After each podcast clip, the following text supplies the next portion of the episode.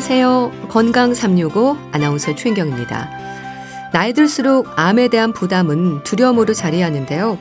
특히 발생률이 높은 위암에 대한 불안은 있을 수 있는 소화장애로도 이런저런 의심을 하게 합니다.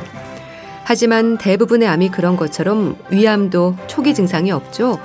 오히려 증상이 나타날 때는 이미 진행된 상태라는 지적인데요. 그나마 다행이라고 해야 할까요?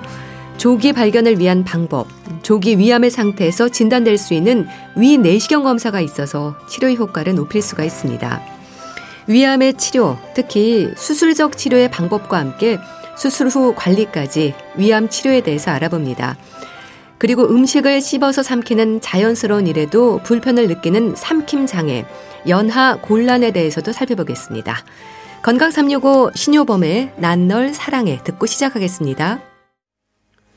암으로 인한 두려움 중의 하나는 수술에 대한 부담이지 않을까 싶습니다.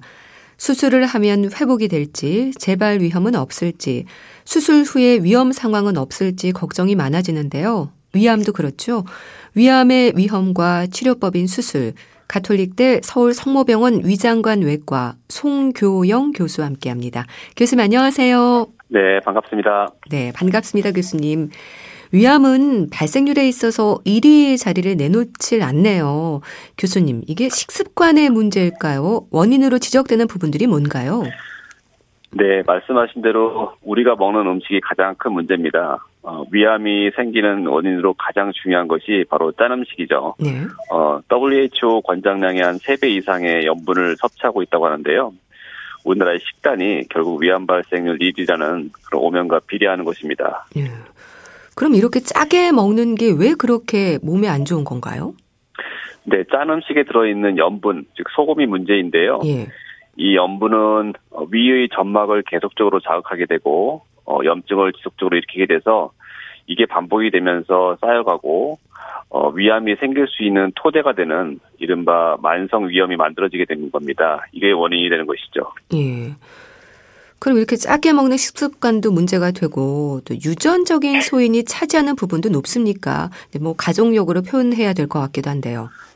네, 유전적인 소인 가족력도 위암 발생의 원인으로는 생각하고 있습니다. 예. 그렇지만 어, 전 세계적으로 위암이 많이 발생하는 우리나라에서 유전적인 원인이 차지하는 비중은 생각보다는 높지 않다고 되어 있습니다. 어, 위암이 있는 환자의 가족에서 위암이 발견되는 이유는 예. 사실은 유전적인 원인보다는 어, 식생활 습관을 공유하기 때문인 것으로 어, 생각해야 합니다. 예. 또 흡연이 뭐 어디엔들 도움이 될까 싶긴 한데 참 안 좋잖아요. 네. 흡연도 네. 위암 발생과는 어떤 연관이 있을까요? 네, 흡연은 보통 폐암이나 후두암 등에만 관련이 있다고 생각하기 쉬운데요. 실제로는 위암 발생과도 연관이 있습니다. 예. 흡연은 모든 암에 영향을 미친다고 생각한 것이 맞습니다. 예. 또 위암의 원인으로 볼 때 이제 헬리코박터 파일로리균에 대한 말을 참 많이 하는데 이거는 어느 정도의 영향을 주는 건가요? 위암에서 빠지지 않고 지적되는 부분이기도 한데요. 네, 말씀하신 대로 어, 헬리코박터균, 정확히는 헬리코박터 파일로리균인데요. 네. 이 균은 어, WHO에서 규정한 1급 발암물질입니다. 어, 위암의 발생 원인으로 잘 알려져 있고 위에 서식하는 균입니다. 네. 이 균은 어, 위점막을 지속적으로 갉아먹고 염증을 일으켜서 위암이 잘 생길 수 있을 만한 환경인 어, 만성 위축성 위염을 만드는 그런 역할을 한다고 되어 있습니다. 예. 그럼 이 위암 예방을 위해서는 헬리코박터 파일로리균에 대한 치료를 받아야 하는 거네요. 일반적으로 그렇습니다. 그렇지만 어, 헬리코박터균이 양성이라고 해서 무조건 위암이 생기는 것은 아닙니다. 음. 어, 즉 대균 치료를 꼭 받아야 하는 것은 아닌데 어, 일부에서는 꼭 받아야 될 경우가 있습니다. 예를 들면 헬리코박터균이 있으면서 소화성 궤양이 있거나 네. 어, 말트 림포종이라고 불리는 위 종양이 있는 경우 그리고 조기암 환자에서 내시경 절제술을 한 후에 어, 꼭 재균요법을 받아야 한다고 되어 있습니다. 또 건강검진 후에 선생님과 상의해서 어, 각자의 재균 치료 여부를 꼭 확인해야 됩니다. 네. 그럼 이 헬리코박터 파일로리 균이 있다 없다는 위 내시경 검사를 통해서 알 수 있는 건가요? 주로 그렇습니다. 물론 다른 어, 피 검사라든지 대변 검사도 있지만 예. 가장 쉽게 할 수 있는 것이 내시경 검사라고 되어 있습니다. 예. 위암으로 진단이 되는 경우 주로 어느 부위로 암 세포가 자리하는지도 궁금한데요. 교수님, 위치라든지 퍼진 정도도 중요하지 않나 싶습니다. 어떤가요? 네, 물론입니다. 위암은 그 위 가장 안층인 점막층에 있는 상피세포라고 하는 세포가 있는데요. 그 세포가 암세포로 변하면서 시작을 합니다. 네. 보통 그 아래층으로 어, 근육층, 장막층 이렇게 몇 개의 층이 돼 있는데 그 층을 점점점 침범하게 되고 뭐 마지막에는 바깥층인 어, 장막층을 넘어서 어, 위 바깥의 다른 장기까지 침범하게 되죠. 예. 그럼 그렇게 네개 층으로 구성된 위벽에 어디까지 침범을 했는지 또 전이는 없는지에 따라서 치료 예후도 달라질 수 있는 건가요? 네, 그 위암이 이 네 층 중에서 어디까지 침범했는지가 매우 중요합니다. 예. 어, 이걸 우리가 의학적으로 치면도라고 부르는데요. 음. 치면도가 깊다면 그만큼 더 병이 진행되었다는 뜻이죠. 네. 그리고 그렇게 진행되었으면 어, 앞으로 전이될 가능성 또 재발할 가능성이 높고 따라서 예후가 더 나빠질 수 있는 가능성을 시사하는 소견입니다. 예.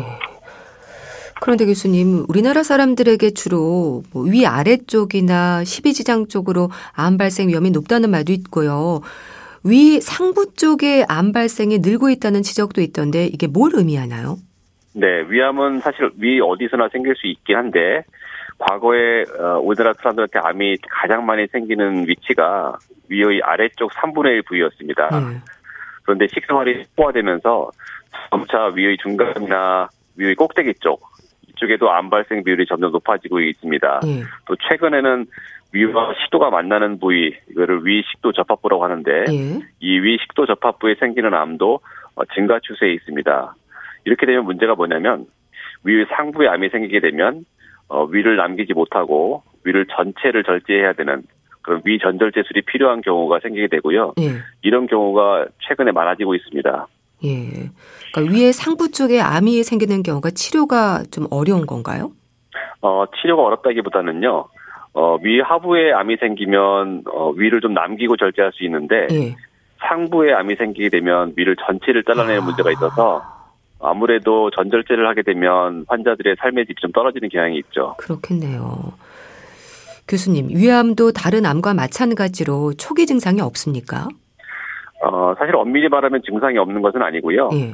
다만 위암의 특별한 어떤 특정한 증상이 없다는 것이죠. 대부분의 환자들이 소화불량, 속쓰림 정도의 어떤 단순 위험 증상을 호소하는 경우가 많고요. 예. 오히려 위궤양이나 십이장이 있을 때 더 심한 통증이 있는 경우가 많습니다. 그래서 증상만 가지고 병의 유무 또는 병의 진행 여부를 예측해서는 안 되는 측면이 있습니다. 네. 그러니까 일반적인 소화불량으로 생각하는 경우가 참 많겠네요. 그럼 특히 우리나라 사람들은 위장병에 또 필요 이상으로 무심한 분들도 많아서 증상으로 의심하기에는 좀 무리가 있겠어요. 맞습니다.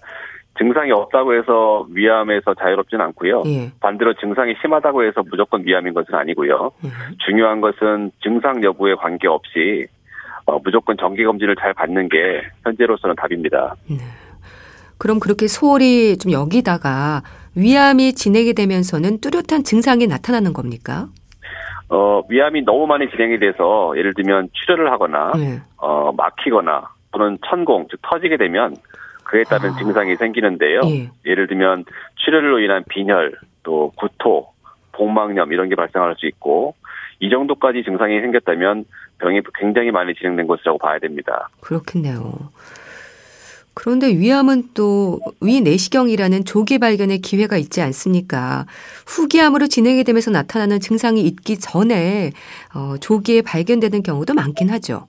그 점이 가장 중요합니다. 예. 어, 진료실에서 보면은 조기암으로 진단된 분들은 대부분 정기 검진을 꾸준히 받았던 분들입니다. 예. 반면에 검진을 잘 받지 않고 있다가 증상이 생겨서 내시경을 하는 경우는 또 대부분 진행성 위암으로 발견되는 경우가 많죠. 네.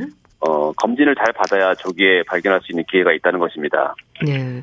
정기적인 검진이라고 한다면 위 내시경 검사인 거죠? 맞습니다. 우리나라는 40대부터 어, 2년마다 내시경을 할 것을 권장하고 있는데요. 예. 어, 사실은 생각 외로 검진을 안 받는 분들도 많이 있습니다. 아, 예. 네. 그런 위 내시경 외에도 뭐 엑스선 촬영이나 CT로도 또 확인을 하던데요. 조직 검사도 하고요. 이런 검사들은 뭐 확인하는 부분들이 모두 다른 겁니까? 어, 과거에는 우리가 검진하면 위 내시경을 하거나 또는 어, 위 투시라고 해서 어, 조영제를 마시고 엑스레이를 찍는 검사를 둘 중에 하나를 선택할 수 있었는데요. 예. 이 위 투시 검사의 문제점은 어, 위 내시경에 비해서는 비교적 불편함이 덜하지만 위암으로 의심되는 소견이 나오면 어차피 내시경을 해야 되는 문제가 음. 있습니다. 네. 어, 조직 검사를 해야 되기 때문이죠. 네.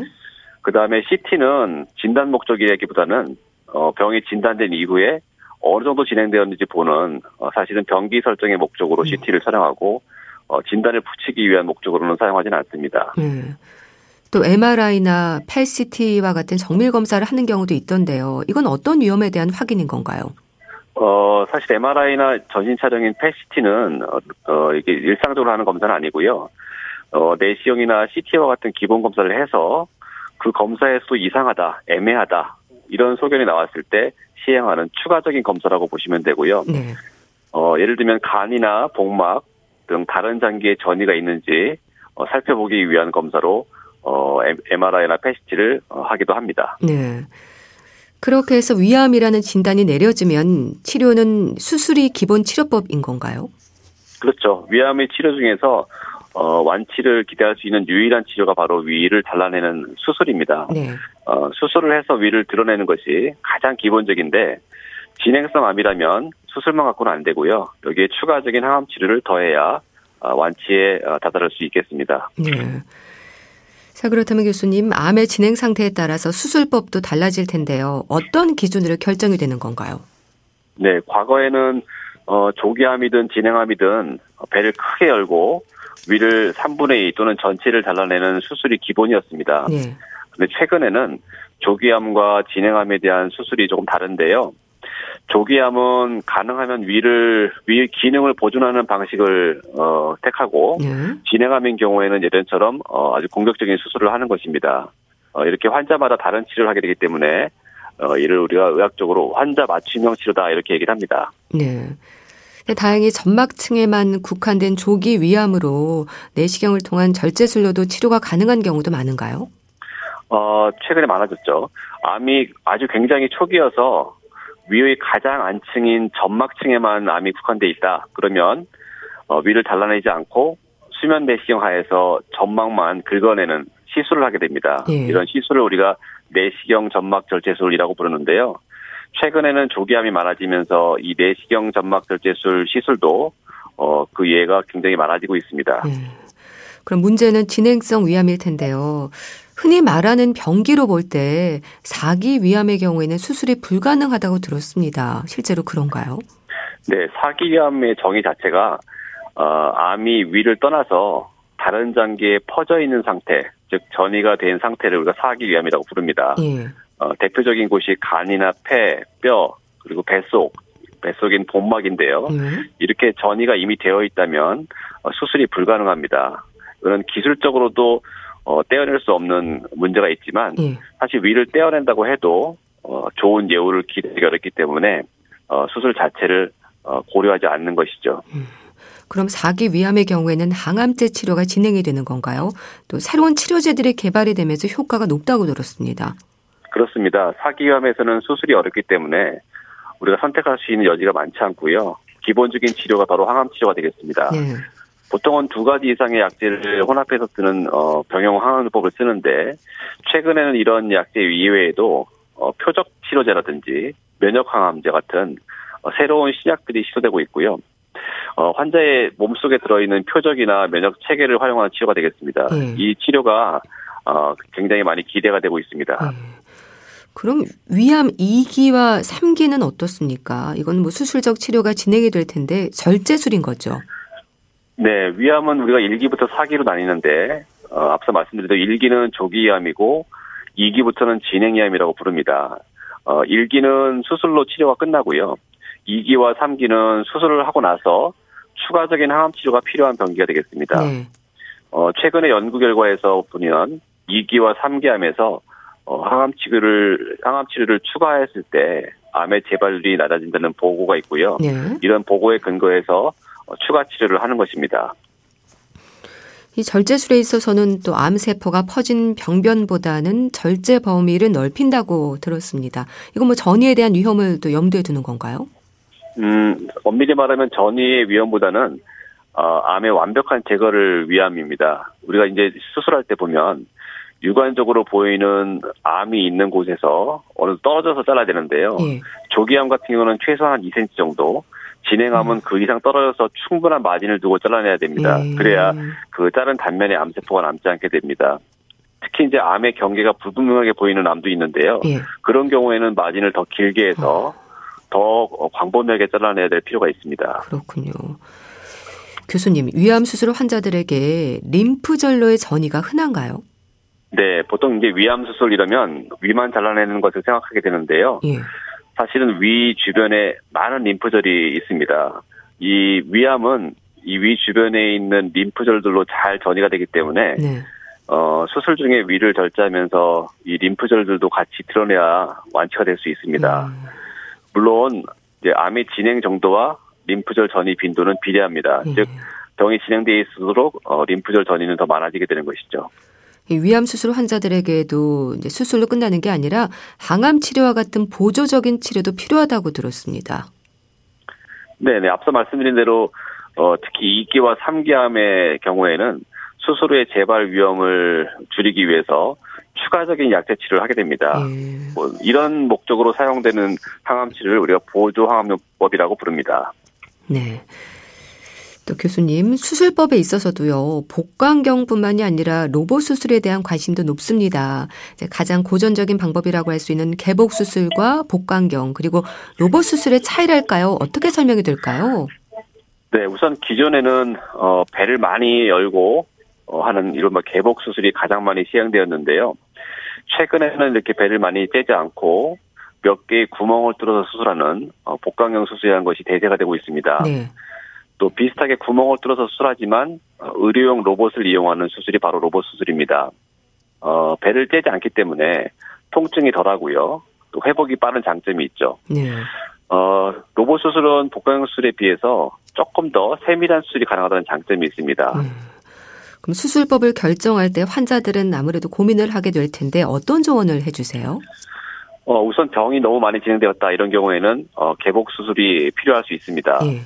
어, 그렇지 않다면 일반적으로 복강경이나 로봇 수술을 먼저 고려하도록 어, 선택의 여지를 주는데요. 이때는 환자의 선호도도 고려가 됩니다.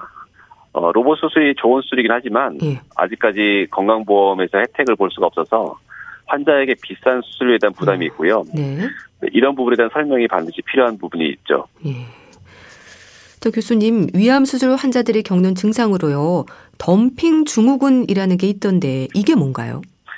네, 수술 후에 환자들이 겪게 되는 가장 흔한 증상이 바로 덤핑 증후군입니다. 예. 어, 음식물을 잘 씹지 않고 어, 빨리 드시게 되면 그 음식물의 덩어리가 소장으로 바로 들어가게 돼서 이렇게 되면 식사 후에 어, 탈수 현상 또 일시적인 저혈당 현상이 오는데요. 음. 대표적인 증상이 힘이 빠지고 쓰러질 것 같은 느낌, 예. 또 어지러움, 또 구역 구토, 설사 이런 증상들이 복합적으로 나타나게 되는데 이런 증상들을 통틀어서 어, 덤핑 증후군이라고 부릅니다. 이런 덤핑 증후군을 막을 수 있는 방법은 없는 건가요? 어, 있습니다. 가장 음. 중요한 것은 음식을 천천히 잘 씹어서 오랜 시간에 걸쳐 드시는 겁니다. 예. 어, 물을 함께 드셔서 음식물에 쓸려 내려간다거나 지나치게 단 음식을 한꺼번에 많이 드시는 것도 덤핑 증후군의 원인이 되거든요. 예. 이런 것들을 잘 예방하면 어, 덤핑 증후군을 막을 수 있습니다. 네. 또 수술 후에 재발에 대한 걱정도 많은데요. 어떨까요? 물론입니다. 암 환자들의 가장 큰 걱정이 될 바로 재발이죠. 네. 어, 수술이 잘 되었다고 해도 재발할 수 있다는 고통 때문에 어, 환자들이 힘들어합니다. 음. 재발의 위험은 어, 보통 진단 당시 병기와 비례합니다. 즉 병이 많이 진행돼 있을수록 재발 위험이 높은 것이죠. 그럼 여기서 재발 위험은 뭐 다른 곳으로의 전이를 말하는 건가요? 복막이라든지 간, 폐로 전이되는 경우도 있다고 하던데요. 그렇습니다. 어, 가장 흔하게 전이되어 재발하는 곳이 바로 뱃속, 음. 즉 복막입니다. 네. 뱃속에 암이 자라나서 장을 눌러서 장폐색을 만들거나 또는 복수를 만드는데 이런 것을 복막전이라고 부릅니다. 네. 그 이외에도 어, 혈액을 타고 이동해서 간이나 폐 등으로 전이되기도 하고요. 또 몸속에 있는 다른 림프절로도 이동을 하는데 위에서 비교적 먼 곳에 있는 림프절로 이동하게 되면 예. 이것도 우리가 전이라고 어, 판단하게 됩니다. 그럼 재발 위험이 높은 시기가 있습니까? 수술 후에 언제까지 조심을 해야 될까요? 어, 위암은 사실 언제든지 재발할 수 있지만 예. 어, 가장 흔한 시기는 수술 후 1, 2년 사이입니다. 아, 네, 전체 재발의 약 80% 정도는 수술 후 3년 이내에 재발하게 되고요. 그 이후에는 재발 빈도가 점점 낮아지기 시작합니다. 네. 그래서 5년 이후에는 재발이 매우 드물다고 되어 있죠. 그래서 우리가 보통 생존율이라는 개념을 5년까지 잘 살아있을 확률로 정의합니다. 어, 전체적으로는 수술하고 나서 2, 3년 이내까지의 정기 관찰이 제일 중요합니다. 어, 그 재발을 막기 위한 정기적인 관찰이라고 한다면 내시경 검사인 건가요? 어, 사실 내시경은 그 위 내부의 상태를 파악하고 어, 위 내부에서 재발하는지를 볼 수는 있지만 예. 위 바깥쪽 또는 전체적인 재발을 다 파악할 수 아. 없죠. 오히려 CT와 같은 영상 검사가 어, 재발 발견을 위해서는 더 중요합니다. 그럼 이렇게 재발 위험이 신경 쓰여서 내시경뿐만이 아니라 뭐 CT나 암 표지자 검사, MRI까지 검사를 했음에도요. 재발 여부를 빨리 알아채지 못하는 경우도 있나요? 네, 있을 수 있죠. 아, 어, 대부분은 영상 검사와 이런 말씀하신 피 검사에서 보는 암 수치, 암 예. 표지자 검사 등으로 재발을 우리가 어, 발견하는데 재발의 초기 시점에서는 어, 영상 검사에서 발견되지 않는 경우도 꽤 있고요. 예. 사실은 그것 때문에 어, 어느 정도 간격으로 검사를 해야 되는지 이런 부분에 대한 논란이 있는 편입니다. 음. 그럼 그렇게 안타깝게도 위암이 재발한 경우에는 다시 또 수술을 하는 건가요? 다른 치료법으로 진행이 되는 건가요? 네, 이게 굉장히 어려운 부분인데요. 예. 어, 위암은 다른 암과 달리 어, 재발을 하게 되면은 그 재발 형태가 보통 복막 재발 형태가 제일 많고요. 이 복막 재발의 대부분은 수술적인 치료가 어려운 경우가 많습니다. 예. 어, 따라서 대부분의 재발 환자는 결국 항암 치료로 예. 치료받는 경우가 많습니다. 그렇다면 교수님, 이 재발 환자들의 치료 목표라고 한다면 증상을 좀 완화하는 걸로 봐야 되는 건가요? 어, 그렇습니다. 재발 환자 치료에서 가장 중요한 핵심은 어, 병의 진행을 늦추거나 완화시켜서 하루라도 더 오래 살게 하는 것이 목표입니다. 예. 어, 또 암의 진행으로 인해서 어, 장폐색이나 출혈 뭐 이런 증상들이 있다면 어, 항암 치료를 해서 병을 완화시키고 이런 증상들도 어, 좋게 해줄 수가 있죠. 음. 그렇지만 실제로는 어, 재발 환자들에 의해서 완치가 된다거나 어, 있던 암이 없어진다거나 하는 경우는 굉장히 드문 편입니다. 예. 자, 말씀을 들으면서 위암 환자들에게는 이제 조기 위암의 상태에서 치료가 진행이 되는 게 삶의 질을 생각할 때도 무척 중요하다는 생각을 하게 되는데요. 그렇다면 교수님 건강검진에서 위 내시경을 받는 분들 중에 위축성 위염이나 장상피 화생과 같은 소견이 나올 때가 있거든요. 이게 어떤 상태를 말하는 건지 좀 어렵습니다. 위암으로의 발전 가능성도 있다는 얘기인가요? 네. 아마 건강검진 하시면, 어, 꽤 많은 분들이 이런 진단을 받았을 겁니다. 네. 어, 만성 위축성 위염 또는 장상피 화생. 말도 굉장히 어려운데요. 네. 이 둘은 한마디로 표현하면 어, 위의 노화 현상입니다. 아. 어, 위점막이 급격하게 노화돼서 어, 암이 잘 생길 수 있는 환경이 되는 것이죠. 예. 문제는 이 위의 노화 현상이 이미 40대에 시작을 합니다. 그리고 이 40대 시작한 노화 현상 때문에 암이 생기는 게 보통 60대가 되겠죠. 예. 어, 이 두 가지 환경을 그래서 위의 위암의 전 단계병이라고 부릅니다.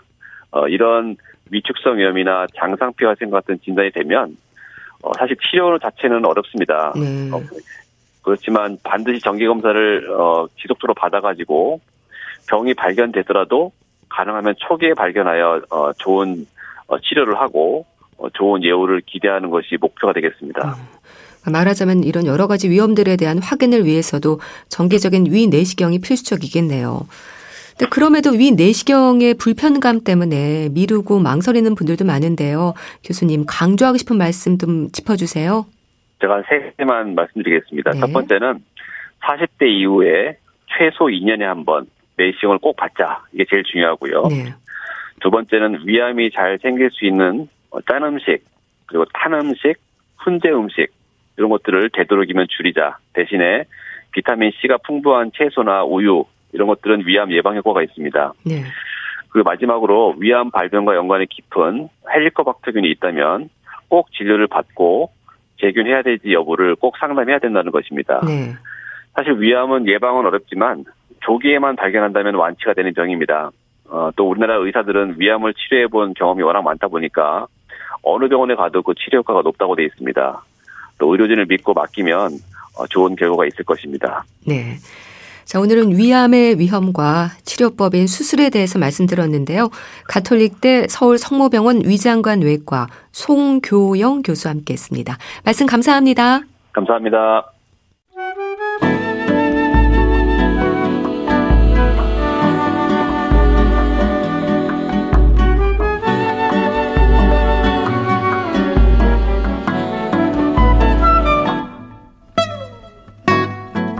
건강한 하루의 시작. KBS 라디오 건강 365. 최윤경 아나운서의 진행입니다.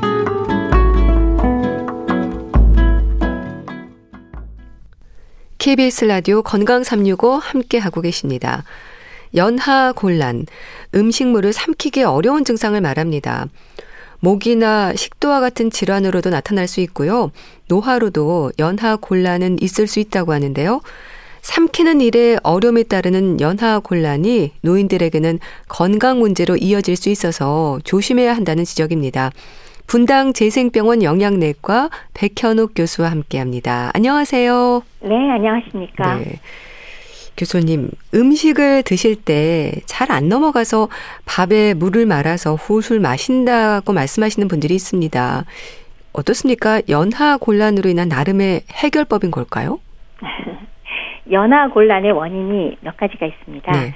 그 중에서 아마 식도 관련, 뭐그 중에서 의식도 역류 질환일 때는 아마 이런 방식으로 밥에 물을 말아서 훌훌 마시는 게 삼키는 데 도움이 좀 될 수도 있을 것 같습니다만은 어, 보통 연화곤란에서 사실 중요한 거는 이 식도 문제도 있지만 네. 입속에 구강 문제 있죠.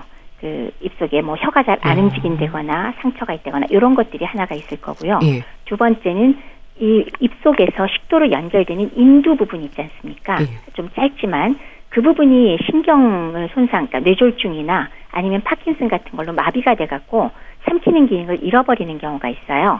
그러면 이런 경우는 사실 밥에 물을 말아서 훌훌 마시다가는 기도로 훌훌 넘어가니까 아. 그거 아주 위험한 방법이거든요. 네. 그래서 어떤 원인이냐에 따라서 구강이냐 인두 문제냐 아니면 식도 문제냐에 따라서 사실은 접근 방법은 조금 다를 것 같습니다. 음. 이 연화 곤란을 겪는 분들 중에는 물이나 음료수를 마시는 일에도 어려움을 겪는다고 들었습니다. 방금 말씀드렸듯이 그 구강 문제도 그렇지만 특히 인두 문제 예. 그러니까 혀 뒤쪽에서부터 식도까지의 그 짧은 음. 관인데요. 거기가 기도랑도 직접 연결이 돼 있거든요.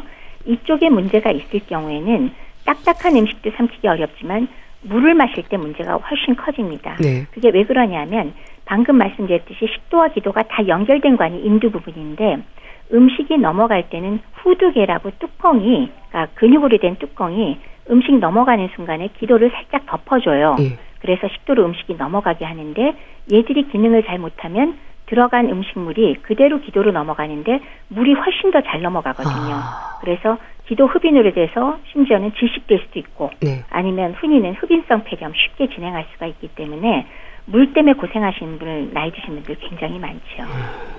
참 건강상의 문제로 이어지는 건 어쩌면 당연하겠네요. 먹을 때마다 문제가 생기면은 뭐 사례가 들리건 예. 먹을 때 맨날 뭐 저기 기도로 넘어가서 캑캑거리건 음. 그런 문제가 생기면 아무래도 못 먹게 될 거 아닙니까? 네. 그러니까 탈수도 생기겠고 영양 불량도 생길 수 있고 그다음에 더 심각한 거는 말씀드렸다시피 기도를 확 막아버리면 순간적인 질식 이거 사망도 되고요. 그다음에 흡인성 폐렴 아주 자주 생기는 거 이런 것들이 문제가 됩니다. 예. 그러니까 음식을 삼키거나 물을 마실 때 아무 문제 없이 입에서부터 위장까지 통과하는 게 일반적이잖아요. 근데 이렇게 연화 곤란이 생기면 음식이 지나가는 곳에서 어떤 감각이 느껴지거나 음식이 식도로부터 내려가다가 걸릴 수 있다는 그런 얘기인 건가요?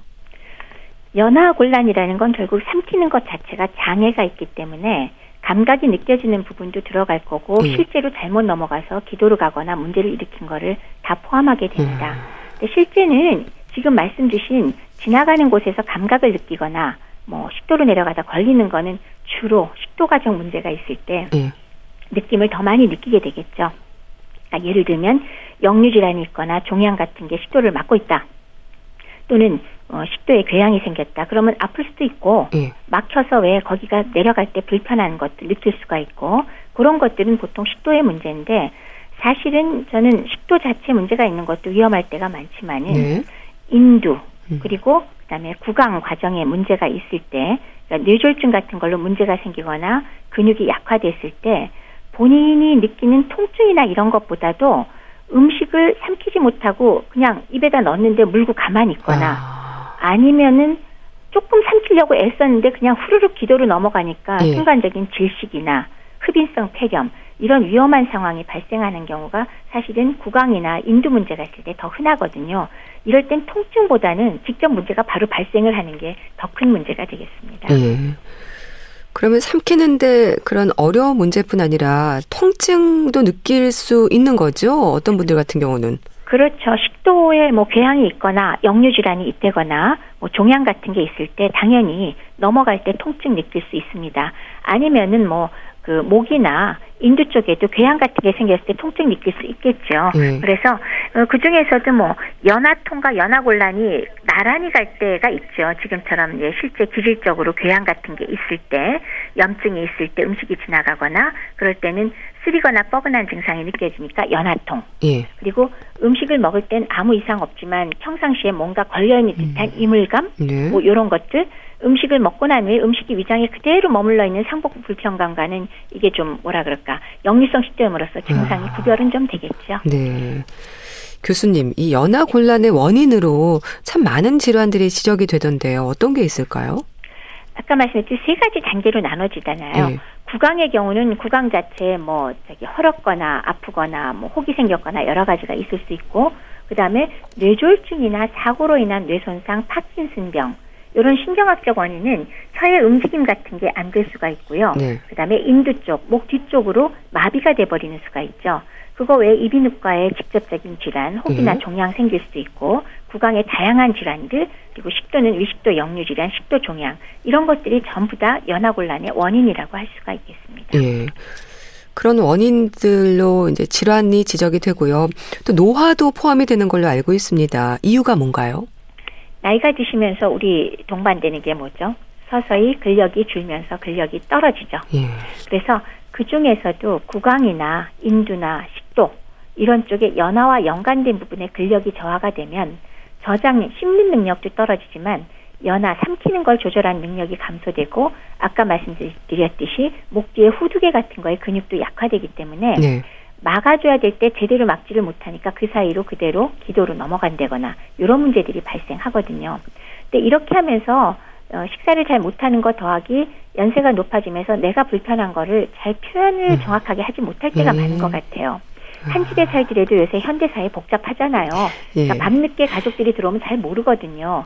그러다 보면 영양 불량까지 같이 동반되니까 이거는 점점 심화가 돼서 점차적으로 신체 전체적으로 기능 저하가 심화되는 그런 결과가 나오게 되겠죠. 네. 그럼 증상에 대해서는 주로 어떤 표현들을 하세요? 우선 가장 흔히는요. 사실은 왜 사례가 자주 들리는 거. 아. 네, 이거는 잘못해서 기도로 넘어갔을 때 다시 내보내는 증상인데 네. 사실은 사례가 들리는 것만 해도요 아직 보호 능력이 꽤 남아 있는 거예요. 아, 그렇군요. 괜찮은 거예요. 그래도 음. 그 정도면 그러니까 반사작용으로 도로 음식물을 내보낼 수 있는 능력이 있으니까. 네. 그리고 식사나 식사 도중 뭐 밥 먹다 기침 자주 하고 이런 것들이 말하자면 초기 증상이라고 할 수 있는데 네. 이건 어쨌건 아직 반사작용이 있어서 괜찮다. 근데 더 진행이 되면요 아무 소리 소문 없이 그냥 흡인성 폐렴으로 와요. 그러니까 그게 더 괴롭고요. 그다음에 이제 사례가 자주 들리니까 자꾸 이제 힘들어서 안 먹게 되고 이제 음식만 쳐다보도 무서워서 밥맛이 떨어지는 거. 예. 그다음에 당연히 음식이 자꾸 기도로 넘어가니까 숨 막힐 수 있고 질식도 될 수 있고 또 목소리가 변화할 수가 있습니다. 아. 그리고 목에 음식물이 붙어 있는 느낌이 있을 수도 있고요. 예. 그다음에 삼킬 때 내가 힘들다라는 말씀을 하실 때가 있고요. 음. 그다음에 잘 못 삼키니까 이게 목에 이렇게 머금고 있다가 코로 넘어오는 경우도 있고 아. 그다음에 잘 못 삼키니까 혀 운동이 확실하지 않으니까 넘기질 못하고 옆으로 줄줄 흘러내리고 예. 그러니까 음식물이 입에서 흘러내리고 입 속에 음식물 찌꺼기 뭐 이런 것들이 남아있기도 하고 입 냄새가 그러니까 또 많이 날 수도 있겠죠. 음. 이런 불편감이 이어지면 결국은 영양실조의 상태로도 발전할 수 있겠어요. 그렇죠. 지금처럼 뭐 사랭이 뭐니 그런 게 힘들어서 안 먹기도 하지만 예. 삼키지 못하면 못 먹는 거 아니에요. 어, 결국 그렇죠. 음식물이 목을 못 넘어가니까 일단 목은 넘어가서 식도 지나서 위장 소장 들어가야 우리가 소화도 시켜서 영양소도 섭취를 할 텐데 당연히 영양 실조 상태로 발전할 수 있고요. 네. 근데 이제 문제는요. 아까도 잠깐 말씀드렸지만 현대 사회에서는 설령 이 어르신들이 가족들과 함께 사시더라도 요새 다들 바쁘잖아요. 예. 그러니까 결국 낮에는 어르신들 혼자 계실 때 많단 말이에요. 그리고 표현을 좀 적게 하시는 경우도 음. 있고 그래서 항상 계시는 분들은 결국은 제대로 못 드시는 걸 그렇게 뚜렷하게 인지 못할 수가 있어요. 그렇군요. 근데 예, 몇 달이고 한참 지나서 그러다 보니까 살이 너무 빠졌다라든가 아. 그러고 나서 이거 웬일이지 그러고 네. 오시는 분들을 제가 곧잘 만나기 때문에 사실은 그냥 뭐 현대사에서 다들 바쁘지만 예. 그래도 그날 식사 어떻게 하셨는지 음. 이런 것들을 네. 좀 자주 좀 물어봐 주시고 그러는 게 필요하지 않을까 싶습니다. 네. 자 그렇다면 교수님 진단법이 있습니까? 물 먹다가 살이 자꾸 들리면 일단 의심해야겠죠. 예. 그래서 그건 제일 간단한 방법이고 네. 나머지는 예전에 쓰던 뭐 염료를 뭐 삼켜보게 한다거나 그다음에 뭐 광섬유로 이제 내시경을 해서 연화 검사 그런 것도 하지만 우리가 음. 가장 흔히 실용적으로 쓰는 방법이 한 가지가 있습니다. 예? 비디오 투시 연화 검사라고요. 영상의학과의 그 왜 투시실이라고 의그 엑스레이로 볼 수 있는 그런 방에 가서 예. 음식물에다가 조영제를 포함해서 여러 가지 음식물 이렇게 뭐 저기 잘 갈아서 다진 거부터 조금 고형식에서부터 물까지 다양한 음식물을 삼키면서 그 과정을 전부 녹화하면서 어. 진행을 하는 거예요. 네. 그래서 어, 연하 곤란이 있냐 없냐에서부터 정도가 어느 정도냐, 어느 부위에 문제냐는 걸 정확히 진단을 할 수가 있고 이것을 가장 많이 사용하고 있습니다. 예. 자, 그렇다면 치료는 원인이 되는 질환에 따라서 조금씩 달라질 수 있을 텐데요. 우리가 일상에서 지켜야 하는 부분들도 있지 않을까요? 뭐 그렇게 심하지 않은 식도에 뭐 역류성 식도염과 연관돼서 좀 먹기 어렵다 이런 분들의 경우는 가장 기본적으로 술과 커피를 삼가셔야겠죠. 예. 어찌 됐건 술과 커피를 드시면 삼키는 게좀 음. 장애가 오거든요. 네. 그러니까 식도 관략근이 약화되거든요. 그리고 너무 뚱뚱해도 역류가 자주 되고 스트레스가 심해도 뭐든지 힘들어지고 그다음에 취침할 때 머리 높이고 자는 건 사실은 역류성 식도염의 주의사항인 것 같습니다. 예. 그거랑 연관됐을 땐 이게 도움이 많이 될 거고요. 네. 그다음에 그거 이외에 노인들한테 많이 있는 그게 뇌졸중이 됐건 아니면 파킨슨이 됐건 신경 문제나 이런 것들로 인두나 구강 내 문제가 생긴 분들의 경우 일단 아주 심하지 않을 경우에 식사 전에 의자에 앉을 때는 엉덩이를 뒤쪽에 바짝 붙여서 허리를 피셔야 돼요. 이렇게 구부정하면은 일단 각도가 틀어져요. 예. 그래서 몸의 균형이 무너지지 않게 등받이도 좀 반듯하고 팔걸이까지 있으면 더 도움이 되겠죠. 예. 그리고 턱은 약간 좀 몸쪽으로 당겨 주셔야 음식을 삼키기 쉬운 각도로 식도의 각도가 나옵니다. 목을 뒤로 제끼면 기도로 넘어가라고 하는 거거든요. 아. 그렇기 때문에 바른 자세와 턱을 약간 당겨주는 거 네. 그런 자세를 취하고 드시는 게 좋겠고요. 그 다음에 음식은 소량씩 천천히 여러 차례로 먹고 너무 오랫동안 앉혀놓으면 지쳐가지고 똑바로 앉아있기 힘드니까 예. 30분 이내에 어느 만큼 드시는 게 필요할 거고요. 그 다음에 당연히 양도 조금씩 넣고 그 다음에 우리 왜 젊었을 때야 입에 음식이 있는 상태에서 이것저것 더 집어넣으면서 먹잖아요. 한대 예. 섞어서. 근데 지금 이렇게 연화장애가 있을 때는 그러시면 곤란하죠. 그렇겠네요. 있는 거다 삼키고 예. 그러고 나서 그 다음 거를 드시는 게 안전하겠죠. 그리고 물 마실 때 어, 이거는 어느 부위에 따라서 뭐 빨대가 도움되는 분도 있고 어떤 분은 빨대 자체도 아예 안 되는 분도 있고요. 점도 증진제라는 게 있습니다. 점도 그러니까, 증진제요? 네. 음. 액체를 마시기 어려운 경우가 제가 많다 그랬잖아요. 예. 그럴 경우에 점도 증진제를 사용해서 액체에다가 타주면 이게 적당한 정도가 돼요. 예. 그러면 그게 가장 흡인이 적게 되고 삼키기가 좋고 목이 안 걸리거든요. 그래서 점도 증진제를 또 적극적으로 활용하는 것 굉장히 도움이 됩니다. 예. 국산으로도 나와 있는 게 있습니다. 음. 또 그럼 잠자리에 들 때 머리를 좀 높이고 자는 건 왜 그렇습니까? 중력 방향으로 음식물이 잘 내려가겠죠. 그래서 음. 역류성 식도염 때 우리가 흔히 권하는 거고요. 또 그게 아니더라도 혹시나 뭐 목 주변에 음식물 찌꺼기 우리가 안 남도록 조심은 하지만 충분히 안 넘어가서 근처에 있을 때 굳이 머리를 낮추고 자다가 그게 또 기도로 넘어가는 것보다는 네. 그래도 머리를 좀 높이고 어, 식도로 좀 내려가 주기를 바라면서 하는 건데 사실은 인두나 그런데 문제가 있는 사람의 경우 이게 그렇게 아주 큰 영향을 미치진 않는 것 같습니다만 네. 그래도 뭐 약간 높이는 건 나쁘진 않겠죠. 예. 그리고 식사할 때 자세가 참 중요하군요. 그렇죠. 반듯하게 앉아서 턱을 살짝 잡아당겨 주셔야 됩니다. 예. 턱 제끼면은 음. 이거는 기도가 오히려 열리는 방향이 돼버리기 때문에 네. 흡인되기가 훨씬 쉽고요. 가급적이면 턱을 살짝 잡아당겨서 그렇게 되면 이제 한꺼번에 많은 음식을 입에다 넣기는 어려워요. 그래서 조금씩 조금씩 드셔서 다 삼킨 다음에 다음 음식을 드시는 것 이것은 굉장히 중요합니다. 예. 그리고 가능하면 물을 마실 때 빨대를 좀 사용하는 게 도움이 되는 거고요. 그것은 이제 왜 구강 과정이 입이 잘 안 벌어지거나 이럴 경우에는 빨대가 좀 도움이 될 때가 있어요. 그러나 네. 정작 인두에 문제가 있을 땐 빨대 쓰셔도 안 되고 쓸 수도 아, 없을 거예요. 그렇군요. 그러면 빨대 아무리 써봐야 빨아들이지 못하거나 아니면 입 속에다 넣어놓은 게 오히려 인두 넘어가면서 기도로 넘어가거든요. 아. 그러니까 어느 부위에 문제가 있느냐에 따라서 빨대가 네. 도움이 될 때가 있고 아닐 때가 있습니다. 예. 그리고 또 식사 중에 잘 넘어가지 않는다는 생각 때문인지 가슴을 좀 치거나 머리를 뒤로 젖히는 분들도 있는데 어떨까요? 어, 뭐 가슴을 치는 거는 제가 보기엔 대세에 별로 무관한 것 같고요. 네. 글쎄 식도에 문제가 있을 때는 어떨지 모르겠습니다. 근데 식도는 뭐 그렇게 급성으로 갑자기 문제가 되진 않거든요. 네. 바로 질식하게 되진 않으니까. 음. 근데 머리를 뒤로 젖히는 경우는 말씀드렸다시피 실제로 인두 쪽에 문제 있는 분은 뒤로 제끼면 기도로 음식물이나 침이 넘어가기가 훨씬 쉽거든요. 네. 그러면 질식이나 흡인성 폐렴 아주 뭐냐 유발하는 그런 자세로 되기 때문에 그거는 제가 권하지 않고요. 만약에 이제 기침이나 사례가 들렸다. 네. 그래서 기침이 계속 나온다 그러면 뭐 지극히 당연한 얘기지만 기침하는데도 불구하고 꾸역꾸역 식사하시는 음. 분 설마 없겠죠? 네. 식사 일단 중단하시고요. 네. 그 다음에 만약에 특정 부위의 통증이 너무 심하다. 음식만 먹으면 어느 부위를 지나갈 때 너무 아프다.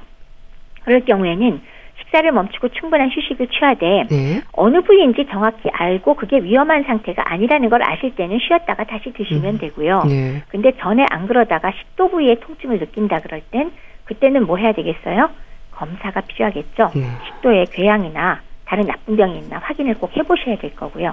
그다음에 이렇게 삼킴 장애가 있는 분들의 경우 식사가 끝난 뒤에 입안 곳곳에 그냥 왜 물고 있는 음식들이 남아있는지 꼭 확인해서 그냥 놔뒀다간 역시 남아있는 음식이 슬그머니 기도로 넘어가는 수가 있거든요. 예. 그래서 그거 잘 닦아주시고 또 기침하거나 쉰 목소리가 계속 조금 전까지 안 나다가 난다 그러면 경우에 따라서는 세상에 성대 위에 음식이 걸려 있을 때가 아, 있어요. 아, 그렇군요. 그런 것들은 음. 제거할 수 있는 건다 예. 제거를 해주시고 그다음에 바로 누웠을 경우에 역시 기도로에 있는 게 해결이 안 될 수 있으니까 예.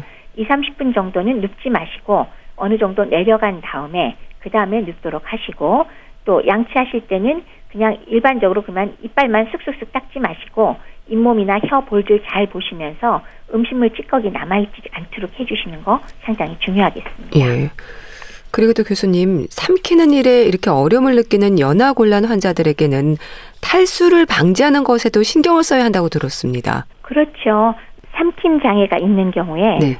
물이나 음식의 섭취량이 갑자기 줄게 되면은 당연히 탈수나 영양불량 상태에 빠지기 쉽죠. 그럴 뿐만이 아니라 음식물이 또 기관지로 잘못 들어가면 폐렴이 발생할 수도 있잖아요. 네. 그래서 적절한 수분 공급을 통해서 전해질 균형을 맞춰주고 탈수를 방지하는 게 중요한데 네. 그거 입으로 못 드시니까 문제가 많겠죠. 네. 그렇기 때문에 그렇게 점도 증진제 같은 것들을 사용해서 물이나 음료 같은 데 집어넣어서 이렇게 약간 좀 젤리 형태 있죠. 네. 고형 요구르트 정도 그런 정도의 상태를 만들어서 드리면 물도 훨씬 더 저기 우리가 공급을 하기가 쉬워지고 또 각종 음료, 영양가 있는 음료들도 점도 증진제를 활용하면 우리가 잡수게 해드릴 수 있기 때문에 탈수를 방지하는 데 상당히 도움이 되겠죠. 네. 그리고 식단 자체는 체중이나 연령이나 질환이 어떤 것인가에 따라서 환자의 상태 최우선으로 고려해서 구성을 하게 되고요.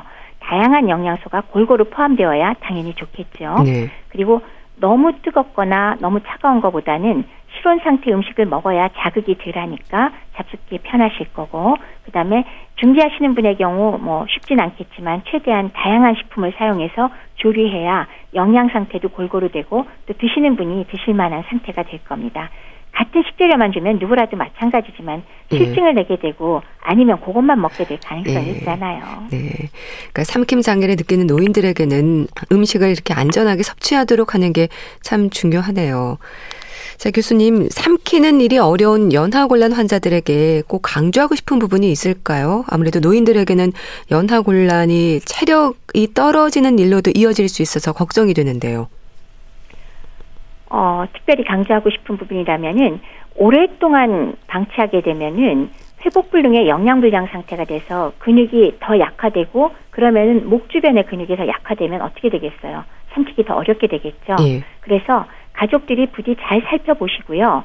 너무 늦지 않게 초기에 병원을 오셔서 점검을 좀 받아보시면 좋겠습니다. 그래서 치료 방침과 진단 등을 정확히 하실 필요가 있겠고요. 예. 그다음에 이제 두 번째로는 만약에 연화곤란이 확실히 있다. 그러면 기저질환 먼저 확인하셔야겠죠. 그래서 그 중에서도 역류성 식도염은 사실은 제일 좀 그 걱정이 덜 됩니다. 예. 왜냐하면 야. 저는 직접 사망은 안 하고요. 그리고 치료도 가능하잖아요. 그렇지만 노인들한테 더 흔하게는 노화 자체로 인한 것도 있고 뇌졸중이나 파킨슨병 같은 이런 진행성 질환에 의해서 구강과 인두 과정에 삼키는 부분이 어, 심정 때문에 마비가 와서 장애가 동반되잖아요. 네. 그럴 경우에 사실 심각한 문제가 동반되기 때문에 검사를 정확히 하셔서 연화곤란의 정도를 판단하고 그리고 어느 부분이 문제인지를 정확하게 진단한 연후에 적극적인 연화곤란 재활 치료를 겸하면서 네. 연화곤란식으로 단계를 점차 점차 높여가면서 경구 식사를 가급적이면 유지하도록 하는 것 이것이 상당히 중요합니다. 그렇지만은 회복이 어렵고 흡인성 폐렴이 단기간에 자꾸자꾸 재발할 정도로 연화곤란이 해결이 되지 않을 경우에는 예. 소위 말하는 관급식 경장 영양, 음. 즉왜 소위 콧줄이라 그러는 거 있죠? 아니면은 복부에다가 직접 관을 꽂는 경우가 있는데요. 네. 이런 거 고려하시는 거 너무 무섭게 생각하지 마시고 음. 고려하시고요. 여기에서 제가 한 가지만 더 말씀을 드리고 싶은 건요. 의식이 뚜렷하고 일상생활을 어느 정도 하시는 분들의 경우는 소위 말하는 콧줄 비위관보다는 오히려 위내시경을 이용해서 위에다가 직접 복부에서 관을 꽂아드리는 것이 어, 노인분들의 삶의 질하고 그리고 간병하는 측면에서도 예. 훨씬 더 권장할 만하니까 꼭 고려를 하셨으면 좋겠습니다. 네. 말씀 잘 들었습니다. 오늘은 삼키는 일에 어려움이 따르는 연하곤란과 영양관리에 대해서 짚어봤는데요. 분당 재생병원 영양내과 백현옥 교수와 함께 했습니다. 감사합니다. 네, 감사합니다. JK 김동욱의 미련한 사랑 보내드리면서 인사드릴게요.